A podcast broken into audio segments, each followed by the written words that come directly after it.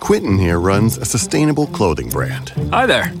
He's excited that his shipping company FedEx has set a goal of having carbon neutral operations by 2040. Impressive. When an influencer tweeted about his recycled bamboo t shirts, Quinton unexpectedly became quite popular. I'll take it. He uses FedEx to reach new customers around the globe while making Earth a priority. FedEx, where now meets next.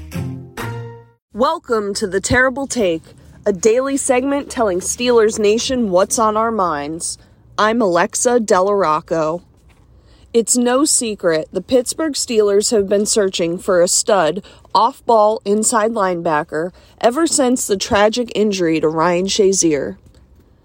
Devin Bush did not live up to the draft capital and expectations. Robert Spillane is a nice role player, but certainly not the impact player that Shazier was.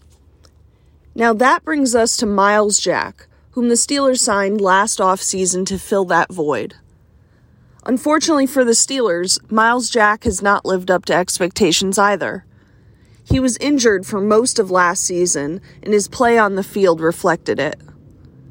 Myles Jack has not recorded an interception, a sack, forced fumble, or fumble recovery in the last 35 games played. If the Steelers were to cut Myles Jack before the start of free agency, they would save $8 million.